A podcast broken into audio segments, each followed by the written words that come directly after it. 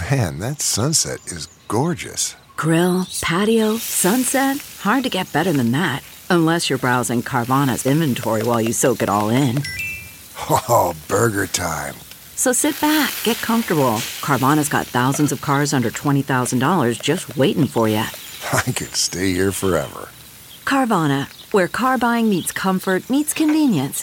Download the app or visit Carvana.com today.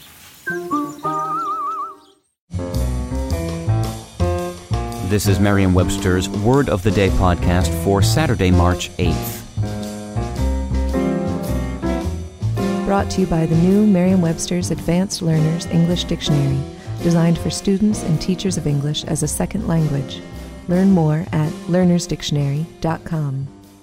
Today's word is cleave, spelled C L E A V E. Cleave is a verb that means to divide by or as if by a cutting blow to split.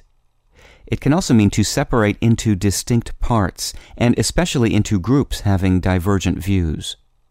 Cleave also means to penetrate or pass through something by or as if by cutting.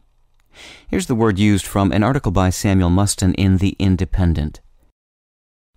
Of course, single item restaurants are nothing new, but they don't usually serve something so divisive as polenta. You see, the slow cooked dish of maize cleaves opinion like a Justin Bieber concert. You either love it or loathe it, and ever has it been so. The word cleave has two homographs. There is cleave, meaning to adhere firmly and closely or loyally and unwaveringly, as in, the family cleaves to tradition. That cleave comes from the Old English clifian, meaning to adhere. The second cleave, our featured word today, derives from the Old English word cleōfan, meaning to split. It inflects similarly to the verb speak, cleaved, clove, cloven, and cleaving, with the occasional past tense cleft.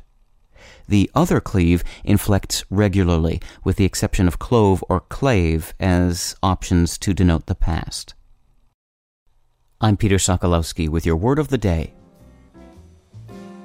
Visit the all new learnersdictionary.com, the ultimate online home for teachers and learners of English. A free online dictionary, audio pronunciations, custom study lists, and interactive exercises are available now at learnersdictionary.com.